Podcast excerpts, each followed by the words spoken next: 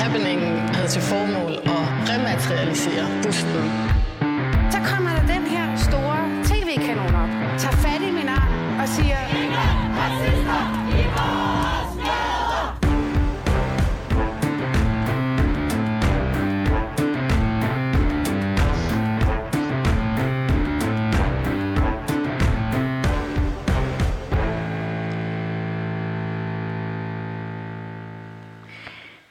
Velkommen til Baby og Boomer. I dag tager vi forskud på kvinders internationale kampdag, som vanen tro bliver afholdt i morgen 8. marts. Det er jo en markering af kvindens fortsatte ligestillingskamp i samfundet, der til trods mange fremskridt stadig døjer med et par sygdomme, blandt andet hvad angår økonomi. Økonomi betyder egentlig læren om husholdning. Det vil sige at få alle posterne på livets, virksomhedens eller samfundets store budget til at gå op. Mens kvinder gennem generationer har fået lov til at klare den praktiske del af hjemmets og samfundets husholdning, har regnskab og forståelse af tal alt overvejende været en herrebeskæftigelse. Grundlæggelsen af bankvæsenet i renaissancen og akademiseringen af økonomi i 1800-tallet med de første professorater gjorde feltet rimelig maskulint og magtfuldt. For flertallet af kvinder har penge været en lidt mystisk størrelse, som andre administrerede for dem. Vil man have en formue til at yngle, betrod man primært pengene til de rette mænd. Og sådan har det nærmest stået stille lige siden. Kvinder tjener notorisk færre penge end mænd og har generelt mindre i formuer. Men hvorfor er det, som det er, og hvad skal der til for at ændre det? Det skal vi blandt andet diskutere med tre kvindelige sværvægtere inden for økonomi, aktier og investeringer. Med i studiet står Pernille Valgren, forfatter og foredragsholder og aktiecoach, kan man sige det? Privatinvestor. Privatinvestor. Og øh, med i studiet står også Eva Svavas, som er forkvinde for kvindeøkonomien, en organisation, der kæmper for økonomisk ligestille, ligestilling. Og så har vi også Mette Reismand, medlem af borgerrepræsentationen i København for Socialdemokratiet. Og du er også tidligere vært for Luksusfælden, og du er også medlem af kvindeøkonomien. Mm. Velkommen til alle tre. Mit navn er Phyllis Jassar, og min medvært hedder David Tras.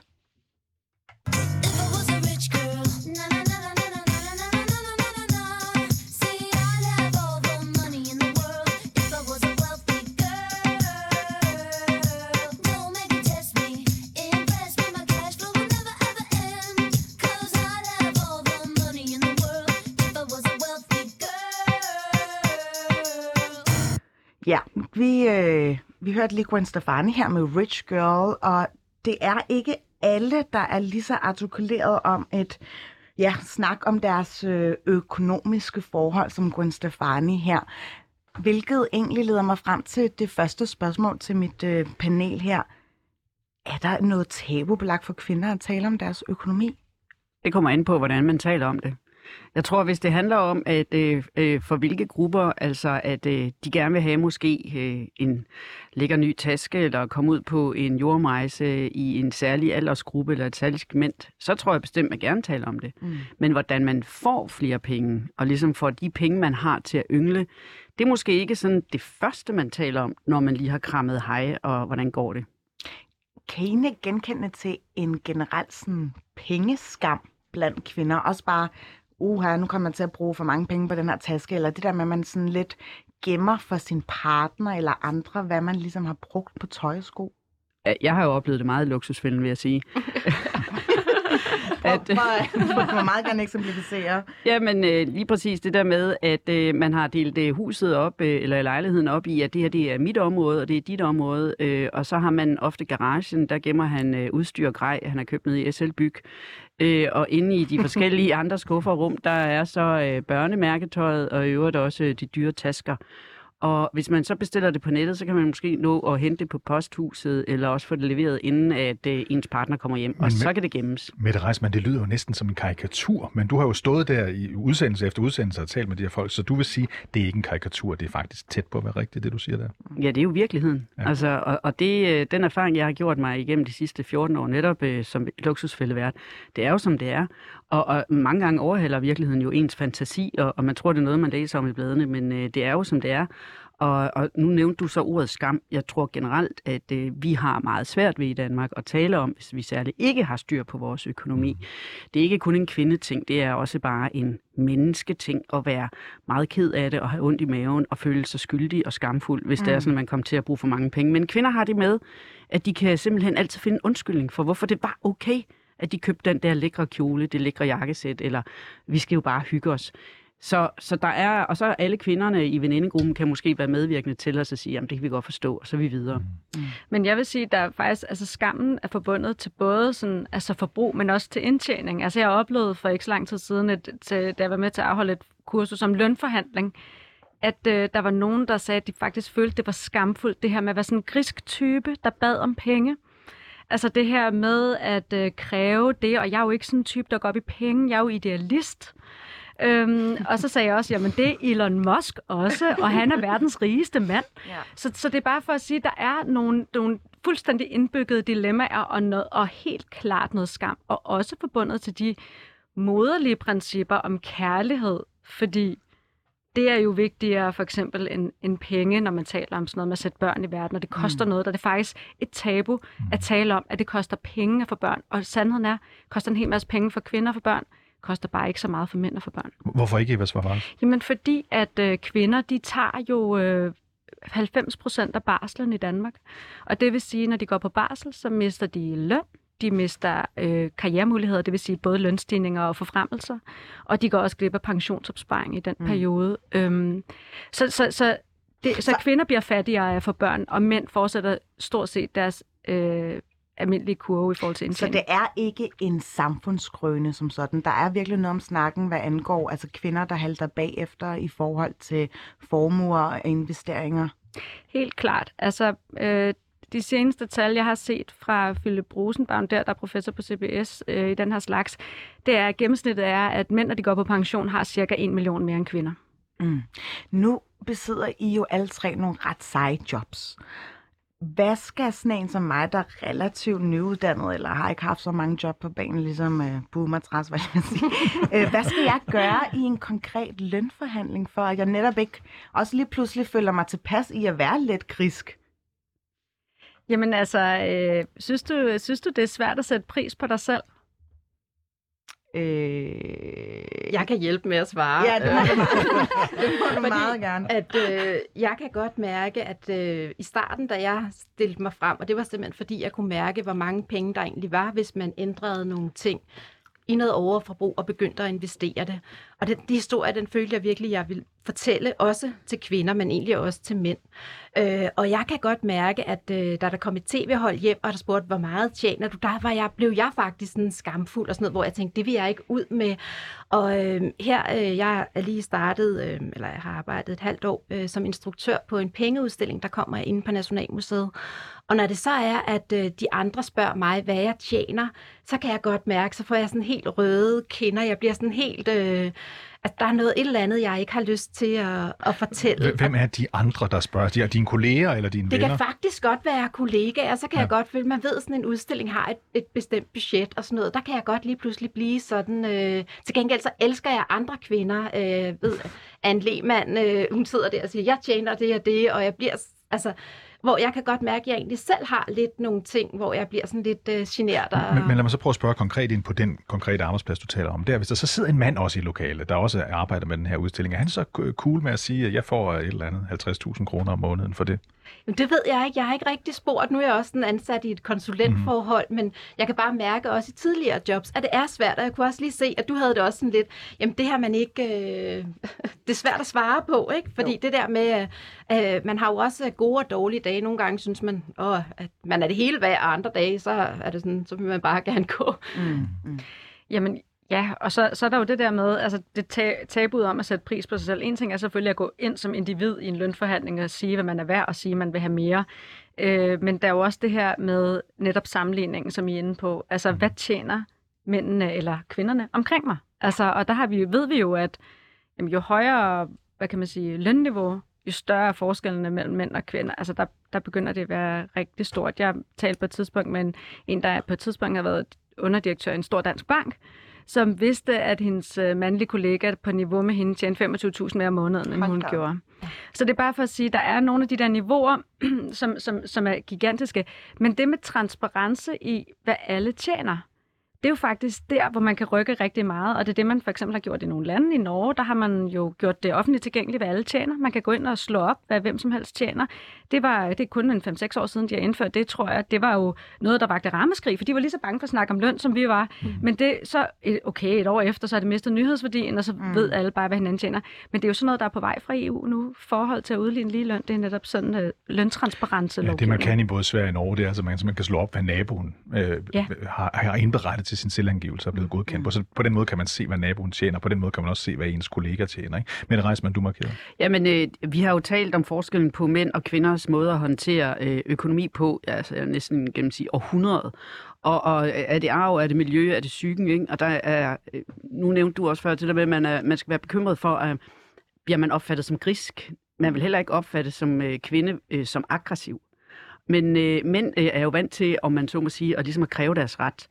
Så øh, det vi blandt andet også i kvindeøkonomien arbejder på, det er jo at, at sætte kvinder i stand til på en fuldstændig normal og savlig øh, med grund at skulle kunne kræve altså mm. det, man er værd, og sætte netop en pris på det.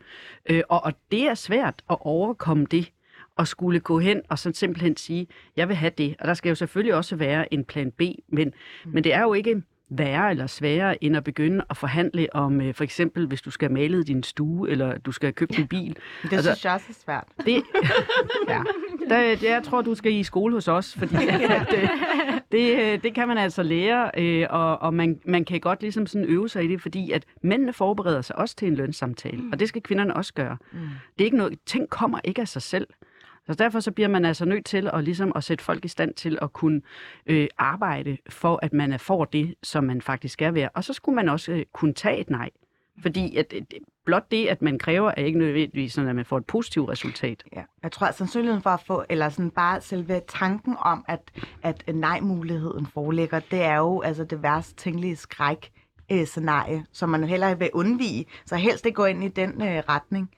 Sådan har jeg det i hvert fald. Ja. Så, sådan synes jeg ikke helt, du skal se det. Fordi jeg var, kan faktisk godt huske mit første job. Der øh, kunne jeg godt huske den lønforhandling, at jeg sad simpelthen og kæmpede med direktøren og udviklingschefen. Og, øh, Som begge to var mænd. som begge to var mænd, og jeg sad bare, og jeg havde forberedt mig øh, og spurgt andre, og det er jo egentlig også et råd, som jeg står her, og, og vi gerne vil give videre, det er jo derfor, vi egentlig er her, mm. det er jo, at øh, hvis vi taler sammen, både om aktier, om økonomi, og inden du skal til lønforhandling næste gang, så skal du snakke med alle på redaktionen, hvad tjener de? Hvor meget op er det de? Det der med, at vi er åbne, os mandlige kollegaer, at vi tør at sige tingene, selvom man godt lige på en dårlig dag kan synes, at det er mm. lidt øh, svært at tale om. Men åbenheden er bare så vigtig. Men jeg tænker bare, er der noget sådan helt øh, strukturelt, der ligesom overordnet influerer på kvinders løn i dag? Ja, altså øh, der kan man sige, ud over barslen og altså det at sætte børn i verden, vi var inde på før, det er jo den, det er jo den helt store. Og så øh, patriarkatet, ikke? altså, gamle. øh, ja, øh, altså mænd dominerer jo stadig i erhvervslivet og på arbejdspladser og i, øh, hvad hedder det, direktionsgangene. Og det, så når det er dem, der sidder og bestemmer, så er det jo også nogle, hvad kan man sige, mandlige værdier, man bliver vurderet ud fra, øh, for eksempel arbejdstid, eller det kan være, øh, er du typen, der kan banke i bordet? Det kender jeg en, der fik at vide, fik en afvisning på et job, fordi hun var ikke typen, der kunne banke i bordet. Og det er jo bare sådan et super maskulint billede på, hvad en god chef er. Mm. Ikke? Altså, hvor at, øh, hun er faktisk en sindssygt god menneskekender, sindssygt analytisk, helt vildt dygtig strukturelt, men hun kunne ikke banke i bordet. Vel? Og det er bare sådan noget, så jeg tror, så det med løn, altså der er bias, og der er øh, babyer, og så er der øh, den, den her, det, ja, patriarkatet, det mandsdominerende øh, erhvervsliv, vi befinder os i. Mm. Og, så, og, og det er jo igen noget, som øh, både politisk, men også kulturelt jo har været igennem, altså jeg vil sige, de sidste 100 år, mm. og hvor vi kun langsomt, og i min verden alt for langsomt, får ændret på tingene. Der er øh, skred i det nu, det er positivt, og vi hilser det meget velkommen i kvindeøkonomien. Men øh, vi har jo blandt andet også været, øh, altså vi går jo ind for, at man i hvert fald for en periode, indtil der kommer bedre balance, har altså lovgivningsmæssige rammer for blandt andet at sikre en øget diversitet på køn i bestyrelser mm. og i direktioner. Og, og så kan det godt være, at man skal ændre det og ikke have en, hvad skal man sige, lovhjemmel, om man så må sige, til det, når engang balancen er oprettet. Men de sidste 200 år, så har der jo været ubalance i det. Mm. Og samfundet mister gevaldigt, også i kroner og øre, på at øh, man ikke udnytter det potentiale, som den halvdelen af Danmarks befolkning, det vil sige de kvinder, øh, kan bringe til bordet. Ja, og så, så kan man sige, så er der jo også det i det, at altså, vi skal jo heller ikke være blinde for, at kvinder er jo nye på arbejdsmarkedet stadig. Altså, du skal se på den lille smule historiske briller. Altså, det er jo først efter 2. verdenskrig, vi for alvor øh, kom ud på arbejdsmarkedet. Mm. Og i den periode blev der jo også fastsat den her øh, tjenestemandsreform for kvindefag og mandefag, altså som vores arbejdsmarkedsparter, vi er jo meget stolte af det system, vi har for, for forhandling af løn i Danmark, men det ændrer altså ikke ved, at det er jo, det har låst kvinder og mænd på nogle lønniveauer, som de ikke kommer ud af, før man laver den lovgivning om. Og det er der ikke politisk flertal for at lave det om. Lad mig lige prøve at fortælle en historie, som jeg selv øh, sådan set synes er meget mærkelig at forstå, men som I muligvis synes er helt naturligt at forstå. Men tilbage i, øh, i, øh, i 2006, der var jeg chefredaktør for et stort opstartmedie. Vi skulle ansætte 150 mennesker. Vi ansatte næsten kun helt unge folk, altså folk, der kom direkte ud af deres uddannelse. Det vil sige, der var ikke nogen forudgående historie. Vi ansatte dem i øst og vest og nord og syd meget hurtigt. Hen over, hen over et par måneder ansatte vi os de her 150 mand og kvinder. Cirka halvdelen af hver. Efter nogle måneder, så kommer der en gruppe kvinder ind på mit kontor, jeg var altså chefredaktør for, for, for mediet, og fortæller, at de nu har siddet og sammenlignet lønningerne. Øh, og der var en lønforskel. Den var naturligvis i mændenes favør, mm. og den var på næsten 10 procent. Altså vi havde ved et tilfælde givet dem alle mændene, som altså alle sammen havde samme uddannelsesbaggrund, sådan i store hele som kvinderne, givet dem 10 procent mere i løn i opstartjobbet. Og det var for mig og mine tre chefkolleger, mænd, overraskende. Vi tænkte, hvordan i alverden, hvordan i alverden var det gået til, tænkte vi dengang. Men vi kunne jo konstatere, at det var sket. Vi, kan, vi ser bare ikke køn. Pernille Valgren, altså, det, for mig var det jo sådan en åbenbaring, fordi vi, vi havde jo ikke siddet og bestemt, der skulle være 10 procent mere til, til mændene, men det skete, og det skete af sig selv. Hvordan kan sådan noget ske? Jamen det tror jeg, øh, altså, det, det, er jo, det er jo nok noget med at sælge sig selv og sådan noget. Øh, jeg vil bare lige vende tilbage lige med den der personlige historie, hvor jeg sad over for de der to ja. direktører. Fordi at du sagde, at det værste, der kunne ske, det var et nej. Og øh, det der, de der nej er jeg egentlig ikke så bange for. Da jeg øh, sluttede den der øh, lønsamtale, og jeg glemmer den aldrig, der øh, kom de ud til mig bagefter og sagde, ved du hvad, det der, det skal du have den af for. For ved du hvad, dig tør vi godt at sende ud og forhandle på firmaets regning. Okay. Altså, så de tog det faktisk virkelig positivt, at jeg bare sad der og kæmpede for min sag. Mm. Øh, og jeg fik også en, øh, en god, øh, øh, ja, Hyre. altså en, en, en god øh, stigning. Mm. Øh, men det der, de tog det faktisk positivt, at, øh, at det, det virkede godt, at... Øh, Mm-hmm. Ja. Eva? Ja, jamen altså, i forhold til det, som du siger, I blev overrasket. Mm. Og det tror jeg faktisk, der er mange, der gør. Altså, det er jo det, som bias er. Det er det der indgroet. Vi ved også, at nyuddannede ingeniører, der får mændene også 1.500-1.800 kroner mere om måneden end, end kvinder, selvom de kan det samme, har samme CV'er og så videre.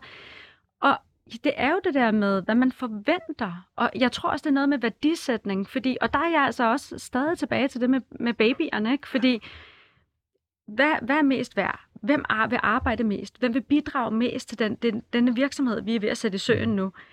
Jamen, mændene vil bidrage mest, fordi de tager kun 10% af barslen.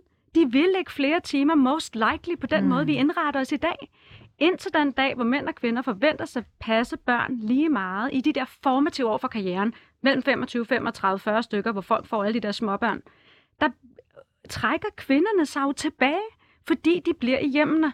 Og altså, vi kan godt gå og bilde os selv ind. Vi har et totalt ligestillet samfund, og mænd og kvinder lige meget. Ja, ja, mænd de triller afsted med barnvognene, men de gør det kun 10 procent, øh, og kvinderne gør 90 procent. Og der, derfor tror jeg også, at vi skal også huske, at det her det er også en give-or-take-situation. Altså, det er øh, ligestillingskampen generelt. Altså, hvad, hvad skal kvinderne afgive for, at de kan komme ind på direktionslokalerne? Jamen altså, jeg tror bare, at mændene skal afgive noget, for at vi kan komme ind. i- Mændene dominerer direktionslokalerne. Mændene direk, øh, dominerer direktionsgangene. Hvis der skal kvinder ind der, så er der nogle mænd, der skal træde tilbage. Der er nogle mænd, der skal beslutte sig for, at nogle mænd skal ud, nogle kvinder skal ind. Så de skal give plads. Vi forventer, at mænd skal give os plads, fordi det er dem, der sidder på magten. Det er dem, der skal beslutte at gøre det. Mm. Altså, vi kan ikke revolutionere det. Vi kan ikke komme ind og vælte dem ud, vel, af private virksomheder. De skal overbevises om, det er en god idé at få kvinder ind. De skal træde tilbage. Og på samme måde, det er den private sfære, som har meget indflydelse på den her økonomiske ligestilling. Der tror jeg bare også, at der er også nogle kvinder, der skal kigge og sige, skal vi træde lidt tilbage der? Skal, skal, skal min kæreste mand skal jeg forvente, at han, skal han lige have lov at få lidt plads til, til at købe børnetøj og til at være på barsel? Og i øvrigt ved vi, at par, par hvor mænden har taget mere barsel, de bliver mindre skilt. Mm. Det er Det kan måske jeg er det, skrive under på. Ja, måske, er det fordi, måske er det fordi, de forstår hinanden lidt mere. Altså, de har en lidt mere fælles øh, opfattelse af, hvad det vil sige at, at være familie og få børn, og, og begge har siddet lige surt i det på det der barsel. For nogen elsker at være på barsel, nogen, nogen hader det. Det gælder både mænd og kvinder jo. For et par uger siden, der havde vi en, øh, en ung debattør ind for at tale om det her med, at boligmarkedet, især de store øh, danske byer, er sådan lidt en generationsplyngring. Og jeg fremlagde sådan husholdningsøkonomien og fortalte, hvad jeg tjente og så videre, og det var simpelthen nærmest umuligt for mig at komme ind på det københavnske boligmarked. Med mindre jeg fandt mig en, han foreslog selv en, en rig kæreste, eller en, der havde øh, en, en stor øh, valid punkt. Fordi hvis vi havde ligesom to indkomster, så, så stod vi bedre. Og jeg kan ikke lade være med at tænke på, det er jo sådan lidt et askepot-kompleks, det her med, uh, der skal komme en mand ind for højre og hjælpe mig med at købe en forbandet lejlighed. Hvilket også får mig til at tænke på, altså er der noget om, at kvinder også er bare dårligere til at sikre sig økonomisk, når de bliver gift? Altså er det, er det vigtigt? Mm. Ja, det er, det er virkelig, virkelig vigtigt. Øh, vi har en skilsmisseprocent i Danmark i øjeblikket på 50,8 procent. Øh, og vi har en lovgivning, som betyder for eksempel, at pensionsformuerne, de øh, bliver ikke delt, når det er, du bliver skilt. Så kan vi næsten godt selv regne resultatet ud øh, øh, ovenpå, hvad både øh, Eva og Pernille har sagt omkring øh, løn og, og lønforskelle. Øh, og det, der er jo to hovedårsager til det. Kvinder tager mere barsel, og kvinder går mere på deltid, og de får som udgangspunkt en lavere løn. Mm-hmm. Så det vil sige, at de sparer også mindre op til pension. Så når de bliver skilt, så, tager, så har de jo faktisk ikke særlig meget øh, til deres, om man så må sige, tredje alder. Kvinder lever længere end mænd, øh, og øh, det vil sige, at de kan risikere jo faktisk at have den her såkaldte tredje alder på et meget lavt indkomstniveau. Og så er der i forhold til, det pensionsformuerne, altså to tredjedel af pensionsformuerne øh, altså er jo ejet af mænd i Danmark. Og så er der boligmarkedet, og det er jo lidt sådan parallelt med det her. Øh, det er jo, at øh, mænd ejer jo bare helt hovedparten af fast ejendom i, i Danmark, end kvinder gør. Og øh, kvinder de øh, betaler også mere i ejendomsmældergebyr, øh, når de handler fast ejendom, end mænd gør. Og så er vi tilbage til det igen, at man, øh, man tager det for gode varer, øh, i stedet for at indhente tre tilbud og begynde at presse prisen, mm. som mænd gør, mm-hmm. når de for eksempel skal handle ejendom. Så gør kvinder det ikke, så siger de bare, ja ja, hvor skal jeg skrive under?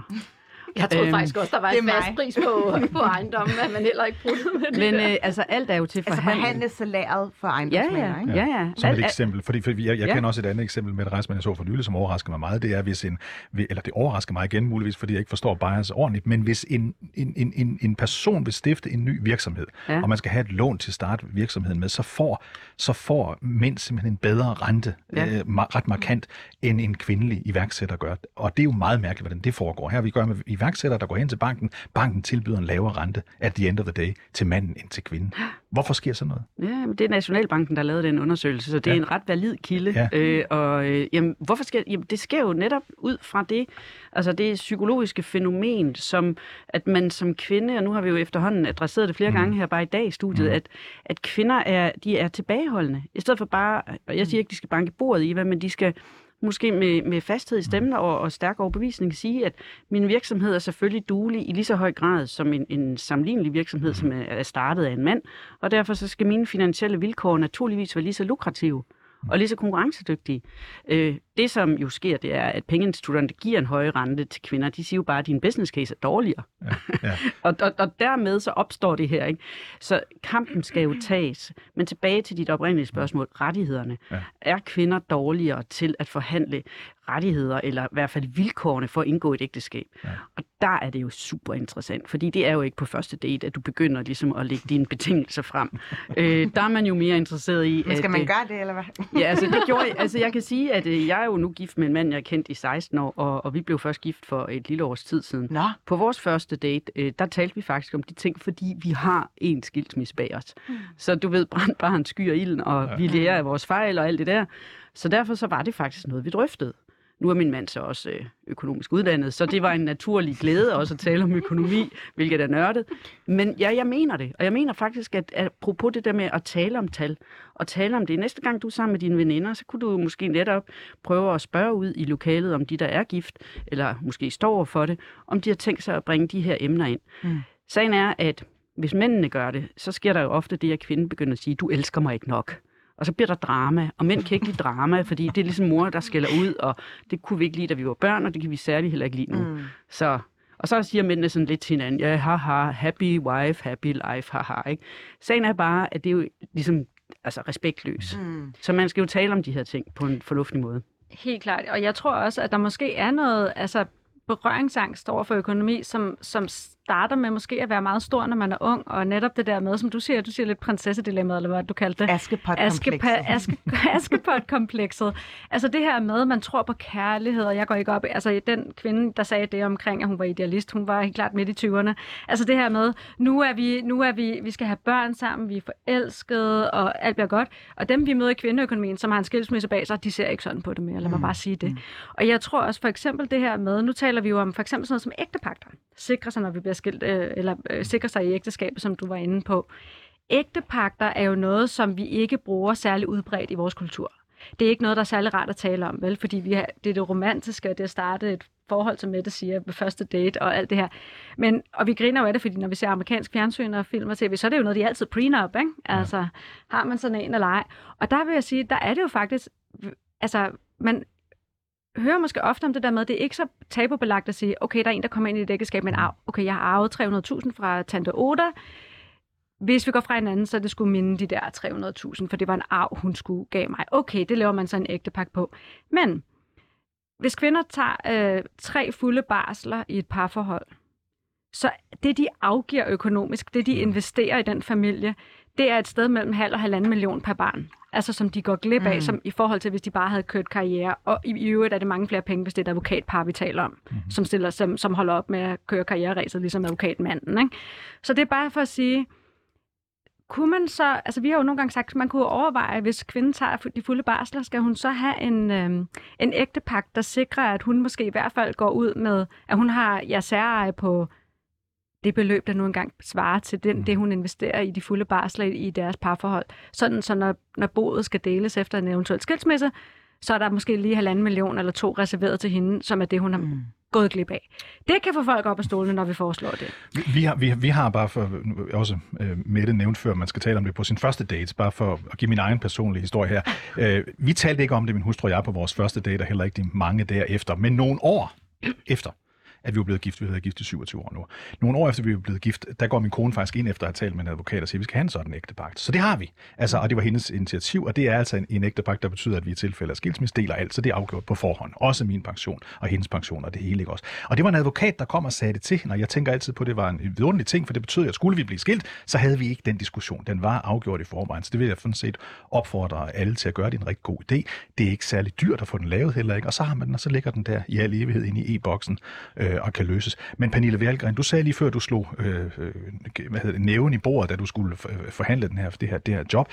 Slår du også, skal man også slå næven i bordet, når man, er, når man skal gifte sig? Så skal man også ret hurtigt, hvis ikke man er nørdet, ligesom Mette Reismann og hendes mand, og snakker, snakker økonomi på første date. Hvornår skal man så hamre i, i, i bordet og sige, hov, nu skal vi altså have lavet den her aftale, fordi jeg kan se, det spor vi på nu, det begynder at begunstige dig, mand, eller det kunne jo også være omvendt kvinde.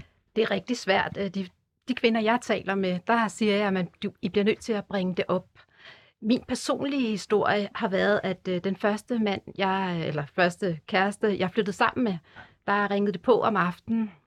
Og så tænkte jeg, hvem er, hvem er det? Øh, så sagde han, du skal bare blive inde i stuen. Og så blev jeg inde i stuen, og så øh, fandt jeg så ud af, at det var Ribers. Og jeg var faktisk lidt bange, for jeg havde egentlig arvet en prismekrone fra min mormor, og jeg, kunne, jeg havde hørt, at de kunne tage ting. Så jeg tror meget, at det ligesom bunder i ens historie. Og det der med, at jeg havde ham, og jeg åbnede så, hvilket man aldrig må gøre med en ny kæreste, og slet ikke en, man har flyttet sammen med. Jeg åbnede sådan en eller anden boks, og øh, han havde et stort, flot øh, BRO-fjernsyn, og det så helt så fint ud. Men alt var simpelthen øh, afdrag på 20 procent med renter i Ilva, og skabe ekskonen var flyttet, ekskæresten var flyttet med. Det var et stort rod. Så jeg har nok altid været med min historie, også med min far, som egentlig har opdraget mig til her i øh, 70'erne der, med at, jeg, at der var én ting, der var vigtigt. Det var, at jeg skulle kunne klare mig selv. Mm. Og jeg faktisk synes, det var sådan lidt for maskulint, for jeg ville egentlig gerne være feminin. Så jeg, det er også derfor, jeg har gået og puttet med det, det der med aktier, hvor for, nogle af mine veninder har sagt, hvorfor har du aldrig fortalt det med aktier? Jeg synes, det var pinligt, men jeg har altid... Altså pinligt, at du, at du investerede i aktier? Ja, altså hvis du spurgte mig for 15 år siden, ja. jeg er jo allerede begyndt, øh, fordi jeg blev introduceret i et aktiespil i, i 9. klasse, men jeg har altid synes det var sådan lidt pinligt og alt for maskulin, det der med, at, øh, at jeg interesserede mig for investeringer, og det er simpelthen også, fordi jeg er jo valgt at blive etnolog, og det første, jeg møder Du var nogle også gange... idealist. det var nogen, der sagde, det er det brødløs fag, ikke? Og så jeg har altid tænkt, fordi jeg har altid godt kunne lide også materielle ting, øh, jeg altså vil have muligheden for det. Men det der med at klare sig selv og, øh, og være åben om ting. Og i og med, at jeg havde den historie, så har jeg jo altid, med dem jeg har mødt, har jeg jo altid været meget opmærksom på, at jeg ikke skulle ind i sådan et eller andet ægteskab, hvor, mm. Men, men øh, prøv lige, hvis du har lyst til at udrulle, hvordan startede du? Du nævnte allerede i 9. klasse blev introduceret til et aktiespil. Jamen, det var simpelthen en helt tilfældighed, øh, at, øh, at der kom en skolelærer i samfundsfag. Jeg er jo senere blevet etnolog, og han, øh, han spurgte, om vi ville være med i det her aktiespil. Og jeg, der var ikke andre, der gad, og jeg tog så 3-4 aktier, og jeg vidste, altså NEG, Mikon og AP Møller. Og så øh, gjorde vi 100.000 til 105.000. Og det gjorde, at jeg startede. Jeg havde ingen penge der, men så senere fik jeg, øh, havde jeg tre studenterjobs. Og det var egentlig kun fordi, der var ikke nogen øh, øh, i min familie, der vidste, hvad etnologi var. Og det var egentlig også en, et tilfælde, jeg var kommet derind, fordi at jeg manglede en sygeeksamen. Jeg ville være tandlæge. Jeg har altid vidst, at jeg ville kunne klare mig selv, og der tjener man cirka en million om året. Det gør man altså ikke som etnolog. Så jeg, der havde jeg bare studiejobs, øh, har arbejdet i bolig, sociale projekter på Frilandsmuseet og Nationalmuseet. Og så begyndte jeg at bo meget billigt. Det holdt jo ikke med ham kæresten, så jeg havde en, en indtægt, eller havde en udgift på min bolig på 1200 kroner. Mm. Og det gjorde så faktisk, at der var lidt overskud. Øh, og når jeg rejste, så var jeg backpacker og boede helt øh, low-key, ikke? Så, så der begyndte jeg allerede. Så, så det var min... Øh... Og, og hvordan starter man så i det små? Eller sådan, hvis man, hvis man gerne vil prøve at se, hvorvidt man kan sådan, ja, øh, forhøje sin egen øh, personlige indkomst via aktier og afkast. Man starter med, som øh, Mette, at kigge på sit forbrug. Altså man skal i altså fald leve stik modsat luksusfælden.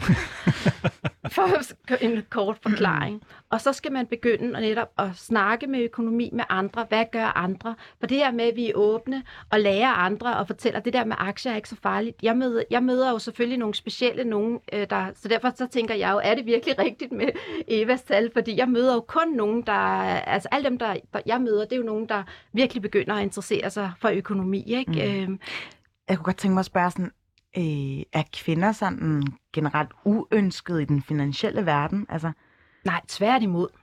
Jeg tror bare, at mange kvinder har måske lidt lysten til at have de her lidt blødere fag, som jeg jo egentlig også selv har valgt, fordi jeg er etnolog. Ikke? Øh, Altså, det var jo kun et kvindestudie. Så jeg tror at desværre også, der er nogle ting, hvor der er nogle interesser, der også mm. kan spænde ben for os. men der er vel også noget gatekeeping, tænker jeg, Eva.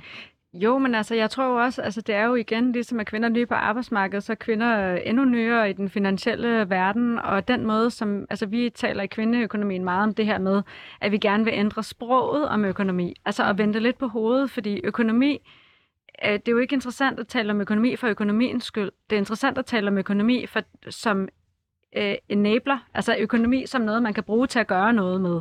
Og øh, det, at, hvorfor skal man have en sund økonomi? Jamen, det er jo så, man kan leve et godt øh, liv med ro i maven og gøre de ting, man ønsker sig. Bo et dejligt sted, rejse på ferie. Øh, øh, altså, økonomi er, en, er, et, er et værktøj til et liv, hvor man er fri. Mm. Økonomi er frihed. Så det her med at få... Øh, altså, God økonomi er frihed. God vi det. økonomi er frihed, og, og dårlig økonomi er sindssygt stressende, og giver folk hjertekarsygdomme, og hvad ved jeg, hvis de går og er mega stresset over det. Så det er det der med at sige, vi skal ikke tale om økonomi for økonomiens skyld, vi skal tale om økonomi som en, en frihedsfacilitator, mm. og som noget, som er vigtigt for alle. Og det her med, at, øhm, jamen, altså, at, at tabuet om, kvinder måske, øh, vi er kendte for at være gode til at have en sund altså økonomi, og have styr på deres økonomi, og det ordentlige, og ligesom det, du sagde indledningsvis med økonomi, betyder øh, noget med husholdning, Husholdning, ikke? ja. Men som Mette siger, der kvinder er ikke kendte for at være ud og vil have flere penge. Altså det der med at skaffe sig penge, det er tabubelagt.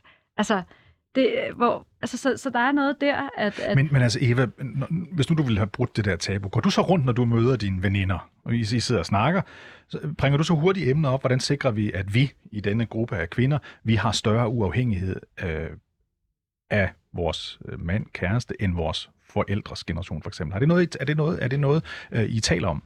Ja, helt bestemt. Altså det her med, at øh, jeg synes da i hvert fald, at jeg har mødt mange kvinder og bekendte og så videre, som øh, står til rådighed med deres økonomi for deres partner på en måde, de øh, mændene ikke vil gøre for dem, tror jeg. Altså det her med at låne penge til ekskærester, mm. eller øh, hvad hedder det, altså gøre sådan nogle ting, som, som, som jeg bare simpelthen ikke øh, ser øh, ske den anden vej rundt, og det er lidt ligesom, faktisk en lille smule, øh, det er noget mand-kvinder, og nu siger jeg måske noget, der er lidt kontroversielt, men det er også lidt beslægtet til dagsordenen om vold.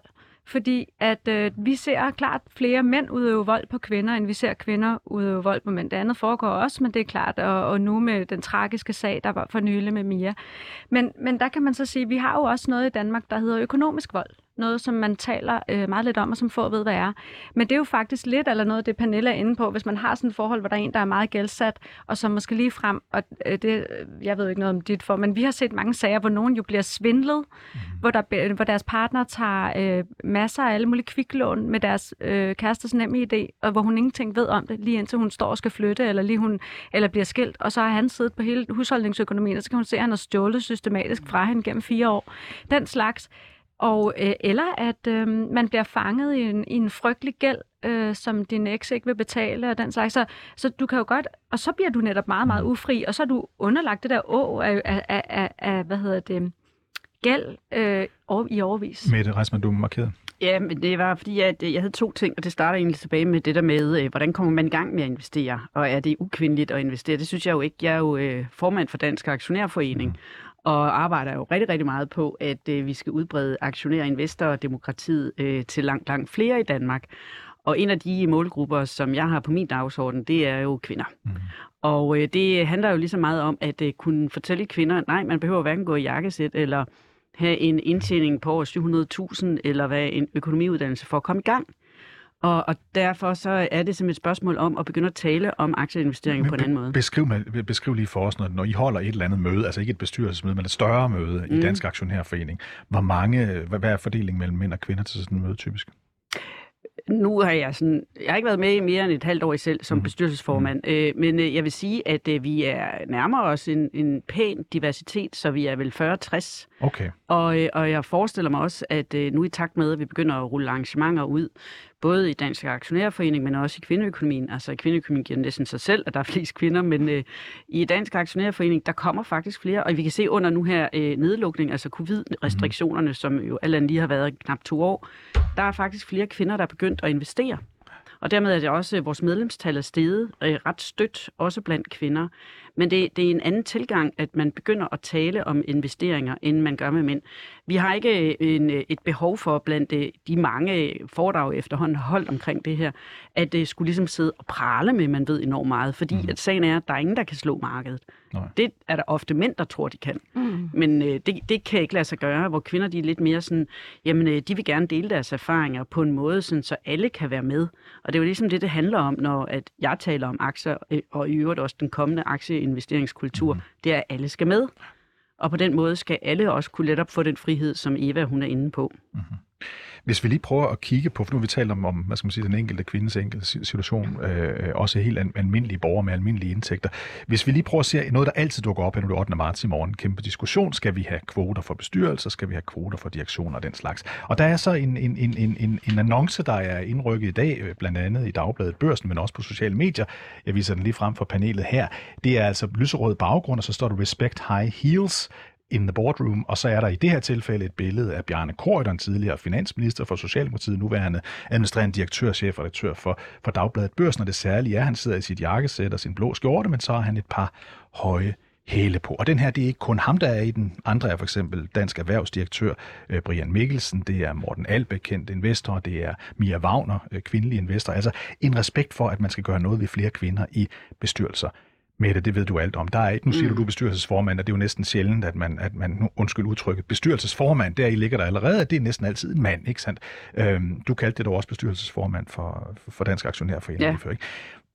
Hvad synes du, man skal gøre for at bringe mere balance i den her, og i øvrigt, hvad synes du om den her kampagne? Jeg er vild med den. Jeg synes, det er helt fantastisk. Det er jo de tektoniske plader, der støder ind imod hinanden. Det er Brian, det er Bjarne. De kommer med hver deres, hvad skal man sige, politiske arv øh, i bagagen, øh, og alligevel kæmper de for samme sag. Og det vil sige øh, mere fokus på den her div- diversitet, som vi helt klart har manglet i bestyrelseslokalerne. Øh, og jeg går ind for, at øh, der skal kvoter til. Det går for langsomt. Jeg tror, jeg har arbejdet med det her tema de sidste 30 år, mm-hmm. og øh, det er, der, der sker simpelthen ikke nok hurtigt nok. Jeg lovede mig selv, da jeg var knap 30, at før jeg forlader arbejdsmarkedet, så er vi oppe på diversiteten. Og øh, det kan godt være, at øh, man så ikke skal have regler for det i al evighed, men man skal det i hvert fald indtil den her balance er opnået. Men hvad så, hvis man siger, at Bjarne Korydon, det er jo nemt for dig at sige det her, ikke? Fordi, øh, fordi at den bestyrelse, du selv har, og han har jo ikke selv udpeget sin egen bestyrelse, skal på, men ikke desto mindre, den består af seks mennesker, fem mænd og en kvinde. Det er altså hans egen bestyrelse. Det er den, han er tættest på, om jeg så må sige. Hans egen direktion skal dog siges, der er ham og en anden mand, og så er der en kvinde, så der er det altså to tredjedel og en tredjedel her. Men, men altså, er der, vi bruger udtrykket woke-washing, altså at man forsøger at gøre, som om man har gjort noget ved at sætte sig i et par høje hæle her, samtidig med, at, øh, at man altså selv sidder i en virksomhed, der er domineret af mænd. Altså, er, er det ikke nemt at sige sådan noget der? Jeg synes, at man skal trods alt give dem det credit, at de kæmper den kamp. Og at øh, de øh, har taget nogle skridt, bogstaveligste forstand, i et par meget lækre sko og støvler, øh, hen ad den rigtige vej. Og at øh, man, skal, øh, man skal fagne det, og så skal man sætte et pres på, og i øvrigt, og det er jo det, der også ligger i, i, øh, i lovgivningen, som forhåbentlig også bliver manifesteret, det er, at det skal kunne måles, og der skal være transparens omkring de resultater, der så opnås år for år. Og at øh, vi skal også være flere, der jo på generalforsamlingerne rundt omkring stiller krav til den her kønsbalance. Og det er ikke sådan så, at vi skal ende med, at der skal være 70 procent kvinder. Jeg siger kønsbalance, så handler det selvfølgelig om, at vi ligger inden for de spektre, som giver mening. Fordi det er faktisk også der, virksomheden kommer til økonomisk at benefitte mest muligt ved at have de der forskellige øh, vinkler på det. Eva Svarvar, lad os lige prøve at høre, Svarvar, lad os lige prøve at høre hvad, du, øh, hvad du har holdning til det samme spørgsmål her. Kampagnen altså, og, og ideen. Altså, jeg giver dig faktisk lidt ret i, at det er en form for wokewashing, men det gode er, eller pinkwashing, eller hvad vi skal kalde det, men det gode er, at ligesom på det grønne område, så er det jo sådan, det starter. Det starter med, at folk går ud og siger, uh, hvor er vi bæredygtige, se, vi har malet vores hjemmeside grøn. Ikke? og, og så har vi holdt op med at bruge plastik øh, på skruelån eller et eller andet. Ikke? Ja. Og så går der fem år, og så siger folk, hallo guys, det der, det er jo ikke grønt. Nu skal jeg se, jeres tal er jo, I bare brager derud af. Og, altså, så, så jeg tror, det er det samme her, at nu har, nu har Bjarne Korydon lænet sig ud. Altså, nu skal han jo være klar. Mm-hmm. Mm. Fordi at du er ikke den første, der stiller det der spørgsmål. Mm. Altså, så vil der være en masse, der siger, hallo, hvad med den der øh, bestyrelse der? Skulle I ikke se på den? Så nu, nu er han jo, han ved jo godt, han er nødt til... Mm. Er, er det det samme, undskyld, der så gør sig gældende for for eksempel Dansk Erhverv, hvor Brian Mikkelsen er direktør? Jeg, jeg ved ikke, hvor mange direktører de har, men de har mange. Jeg, jeg, jeg kan ikke huske, at der er en kvindelig øh, direktør i Dansk Erhverv. Det kan være, der er en. og der er, der er vist... Øh, Er der en? Der er, der er mange Der er i direktioner. Der er en, mange, der er mange direktører. Der er mange direktører, der er mange Ja. direktører i Dansk Erhverv, Ja. vi kan i hvert fald hu- hurtigt blive enige om, de næsten Ja. alle sammen mænd, så det er det samme. Mm. Men det hjælper alligevel, siger du. Altså, jeg vil sige, altså, jeg tror, altså, fordi det er jo rigtigt, at det er lidt hyklerisk, at der er en hel masse mænd, der går ud og, og råber øh, SDG 5 og øh, ligestilling og sådan noget, uden, uden at gøre noget ved det. Men, men det kan kun blive ved i så og så lang tid. Skal vi De er have, nødt til at handle på det. skal vi have kvoter? Ja. Fordi de facto har vi kvoter for mænd i dag. Mænd bliver valgt, fordi de er mænd. Altså den meget øh, ja, kontrovers, altså sådan rip-rap-effekten, Ja. kan man sige. Mm. Altså, det er kvalificerende at være mand. Mm. Altså, ikke officielt, men de facto. Pernille Valgren, lad os lige få din holdning ind også til det her. Jamen, jeg vil egentlig mere sige, øh, altså, om det er kvoter eller ej. Øh, jeg, jeg er jo sådan en, der stemmer med mine aktier, kan man sige. Og øh, jeg vil sige, at øh, en, en virksomhed, øh, nogle gange, hvis de stiller sig op med fem mænd, jamen jeg tænker altså, hvad sker der for dem? Det virker simpelthen gammeldags for mig. Og det er altså bestemt ikke noget, jeg kunne finde på at investere i. Jeg lægger faktisk meget mærke til, hvad er det for nogle øh, virksomheder, hvad er det for nogle værdier, øh, hvad er det for nogle holdninger, de har. Og hvis man sætter sådan et panel op, og der er også nogle advokatfirmaer, der gør det, og jeg tænker, gud, og på LinkedIn, altså sådan, så står der bare 10 mænd, og man tænker, Christ, jeg vil aldrig bruge dem. Mm. Det er sådan, jeg øh, ser på tingene. Det virker gammeldags. Men, men vil du også gå ind for helt konkret, at man skal have øh, en, et, et, et quota, fordi bestyrelsen ikke selv kan finde ud af det, øh, hverken når de udpeger til deres bestyrelse, til deres direktion, skal vi, skal vi have kvoter? Ja, det bliver vi jo nødt til, ja. hvis det er, man ikke selv. Men jeg vil virkelig som direktør se at få ryddet op i det der personligt. Mm. For det ser ikke godt ud. Det er jo ligesom den historie, børsen fik så meget røg for for et års tid siden, yeah. hvor de havde den der en dobbeltopslag med billeder af 17 gråhårede mænd, og så stod mm. der overskrift, stor diversitet i danske bestyrelser.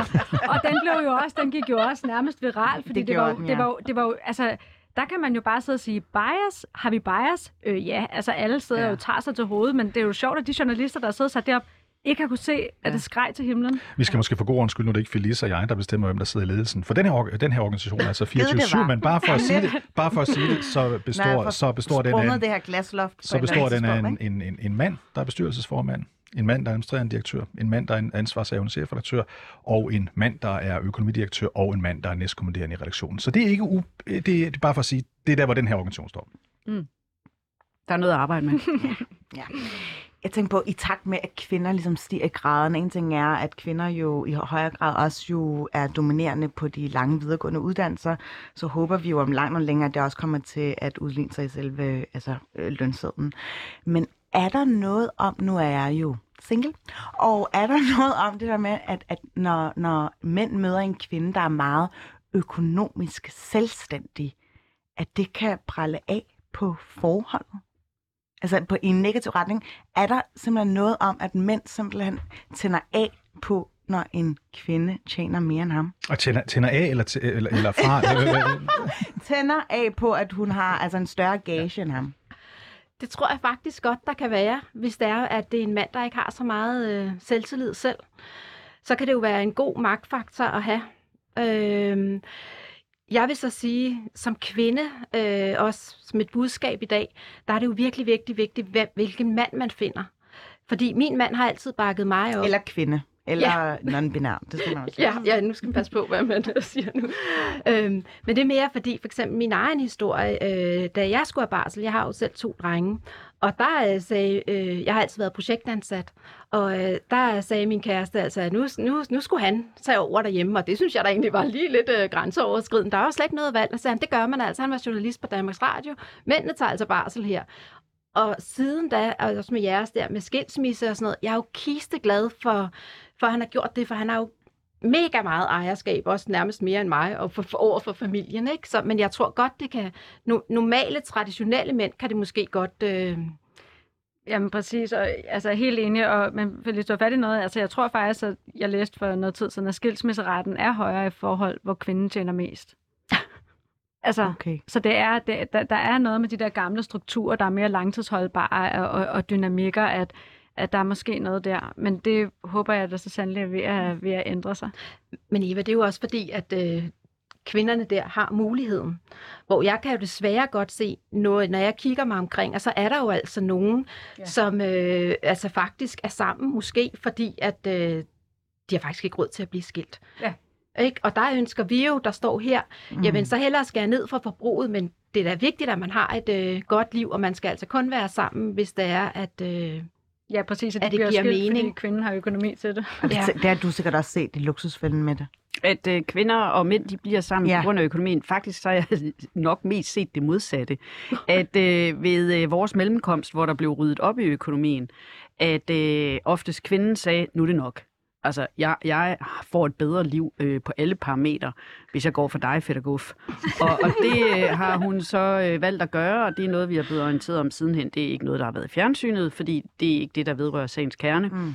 Men øh, altså, det gamle ordsprog om, at når at krym er tom, så bides hestene, det holder big time. Altså, hvis øh, ikke er der er penge, eller hvis der begynder at være sådan skyld med skyld på, du bruger altid, og du gør aldrig, og så videre, så er vejen jo altså ligesom øh, allerede øh, tegnet i forhold til, øh, til enden, og det vil sige, at det kan ende i en skilsmisse. Mm. Og derfor så er det så vigtigt at have netop styr på det, og Pernille delte jo netop sin historie, ikke? Og, og det endte jo som det gjorde, Pernille, ikke? Og, og good for you, må jeg nok hellere sige. men jeg har været lidt op siden. Og det, ja, ja, men, men det er jo sådan så, at dårlig økonomi smitter. Det gør god økonomi desværre ikke.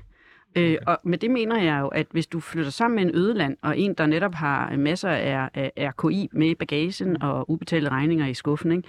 Så, er det, så er det det, der kommer til at få indflydelse på det, hvis du søger om et lån, øh, for eksempel, og din kreditværdighed, den tynker i grus, den bliver ikke bedre. Og det tror jeg, at der er altså nogle kvinder, som jeg i hvert fald har oplevet, at de ganske enkelt tænker, jeg skal simpelthen tilbage til at kunne få det bedste og meste ud af mit liv. For mig og mine børn, altså i det tilfælde, der også er kommet børn med. Kan vi lige få nogle sådan hardcore facts på bordet? Altså, hvem har egentlig størst sandsynlighed for at blive gældsramt? Er det kvinder, eller, eller, eller er det mænd? Ved I det? Nej, det er der, der, altså jeg vil sige, det er myter, det der med, at kvinder bruger flest penge, eller mænd bruger flest penge, eller københavner bruger flest penge, og jyder, de er sparsomlige. Det er simpelthen, det er simpelthen løgn. Øh, sagen er, at øh, det kommer meget ind på, hvilket menneske du er, og hvilken opvækst du kommer med. Altså øh, den opdragelse, du har set, hvordan dine forældre har brugt penge, eller hvordan er de ligesom måske har tilgået det at kunne få materielle ting, og hvordan livet det skulle leves. Øhm, så, så øh, der er sådan nogle, hvad skal man sige, 12 forskellige profiler, har jeg kunne identificere, og der falder faktisk de fleste indenfor. Øhm, så, så de har ikke noget at gøre med, om det er mænd eller kvinder, der bliver mest gældsat. De køber forskellige ting, og vejen derhen til, at sammenbruddet sker, kan være lidt forskelligt. Men der er ikke sådan, så du kan sige den ene eller den anden. Men Mette, vi har jo også talt om det der med, hvor mystisk det er, at vi ikke lærer om privatøkonomi i skolen. Ja, men det hænger jo sammen med, Ja. Eva, at øh, du ser jo stadigvæk desværre rigtig mange øh, børn og unge, der kommer ud af folkeskolen, som alligevel ikke kan matematik, selvom man har opprioriteret matematikken. Min pointe er, at du skal ikke have et selvstændigt fag, men du skal integrere økonomi i de fag, hvor det giver mening, og det er stort set 98 procent de fag, vi har på skemaet i dag. Mm. Så det kan sagtens både leges ind, billedliggøres, være anskuelighedsundervisning, for så forstår folk tal, så forstår de økonomi, fordi at økonomi, det starter med de følelser, du har i maven. Mm. Det er ikke noget at gøre med, øh, hvordan du tænker Excel-ark imellem ørerne, altså op i hovedet. Mm. Det er simpelthen, altså, hvordan er det, at du responderer på det, og det er det emotionelle. Ja, det, altså, øh, jeg ringer jo altid til min far, når der er et eller andet med skat eller selvangivelse. Jeg er jo altså virkelig ræd for, at skat lige pludselig ringer til mig og siger, at jeg skylder samfundet rigtig, rigtig mange penge. Og det er til trods for, at jeg har en meget længere uddannelse end min far. Ja, så, så det kan jeg virkelig godt øh, preache, at man ligesom, jeg ville da ønske, at der var nogen, der har sagt, nu skal du lære det helt lavpraktisk med din selvangivelse. Det er altså ikke noget at være bange for. Mette, bare lige kort for et spørgsmål, der handler om politik, fordi du har været med i, i Folketinget. De to mest sådan økonomiske poster, der findes, det er Skatteministeriet og Finansministeriet. Der har aldrig været en kvinde, der har været skatteminister. Der har været en kvinde, der i sådan cirka et år var finansminister, nemlig Pia Gjellerup. Ellers har det altid været mænd. Altid mænd. Hvorfor er det det? Hvorfor, hvorfor alle andre områder, statsminister, udenrigsminister, alle mulige andre poster, der er man, mm, kvinderne får møvet sig ind, om jeg så må sige. Hvorfor ikke der? Jamen, jeg, jeg vil ønske, at jeg kunne svare på det, og det er desværre rigtig, rigtig ærgerligt, at uh, lige præcis på de to ting. Altså man kan sige, at Indrigsministeriet har dog også en vis Ja, ja. økonomisk ja. Øh, dagsorden, og der havde, har vi jo haft øh, Margrethe Vestager. Altså. Så altså, der har været stærke kvinder også på den post, men du er jo fuldstændig ret, at øh, det er jo for dårligt, og det er uanset hvilken politisk farve øh, regeringerne har haft siden øh, midten af 90'erne, så har der ikke været kvinder på de tunge øh, økonomiske poster. I et sidste hurtigt spørgsmål hele raden rundt, nemlig, hvad er det bedste råd? Bare et råd. Hvis du skulle sige, Pernille Valgren, hvad, skal en, hvad er en kvindes vigtigste valg i forhold til økonomien? Øhm, det er, vil jeg sige, at, at kigge på sit forbrug først. Eva? Ja, tal om økonomi med dem, du kender. Så ja. start samtaler om det, og insister på, at du er en hel masse penge værd. Mette? Jamen, øh, tag, tag ansvaret øh, i små skridt øh, i forhold til din egen økonomi, fordi at øh, det kan man godt. Kvinder er mindst lige så dygtige til økonomi som mænd, og det kræver ikke en lang videregående uddannelse. Og så kan det på jo også alle sammen mener, at man skal slå øh, koteletten i bordet, som man faktisk siger, hvis man er rigtig mandsjargon, i stedet for bare en, en, en, hvad hedder det, næven i bordet, når man sidder til for- forhandlinger, hvad enten det er med sin kommende ægtefælle eller arbejdsplads, Pernille. Forberede sig godt, Ja. ja. Og spørge andre. Og så bruge andre som eksempler. Altså det kan jo godt ødelægge lidt, hvis man kommer hjem og fredag aften og siger, øh, nu har vi lige sådan, så kan den anden jo hurtigt tænke, hvad er, er der en skilsmisse under opsamling? Man kan jo godt sige, at man har hørt fra Jytte på arbejdet der, at, øh, mm. at de havde snakket, de havde den problematik, hvad med os? Og så på den måde komme langsomt ind. Vi skal til at runde af, fordi tiden skrider. Det har været en udsøgt fornøjelse at have jer med, øh, Pernille Valgren, aktiecoach eller aktieekspert. Var det ikke det, vi blev enige om? Jeg vil helst ikke være ekspert. Nå.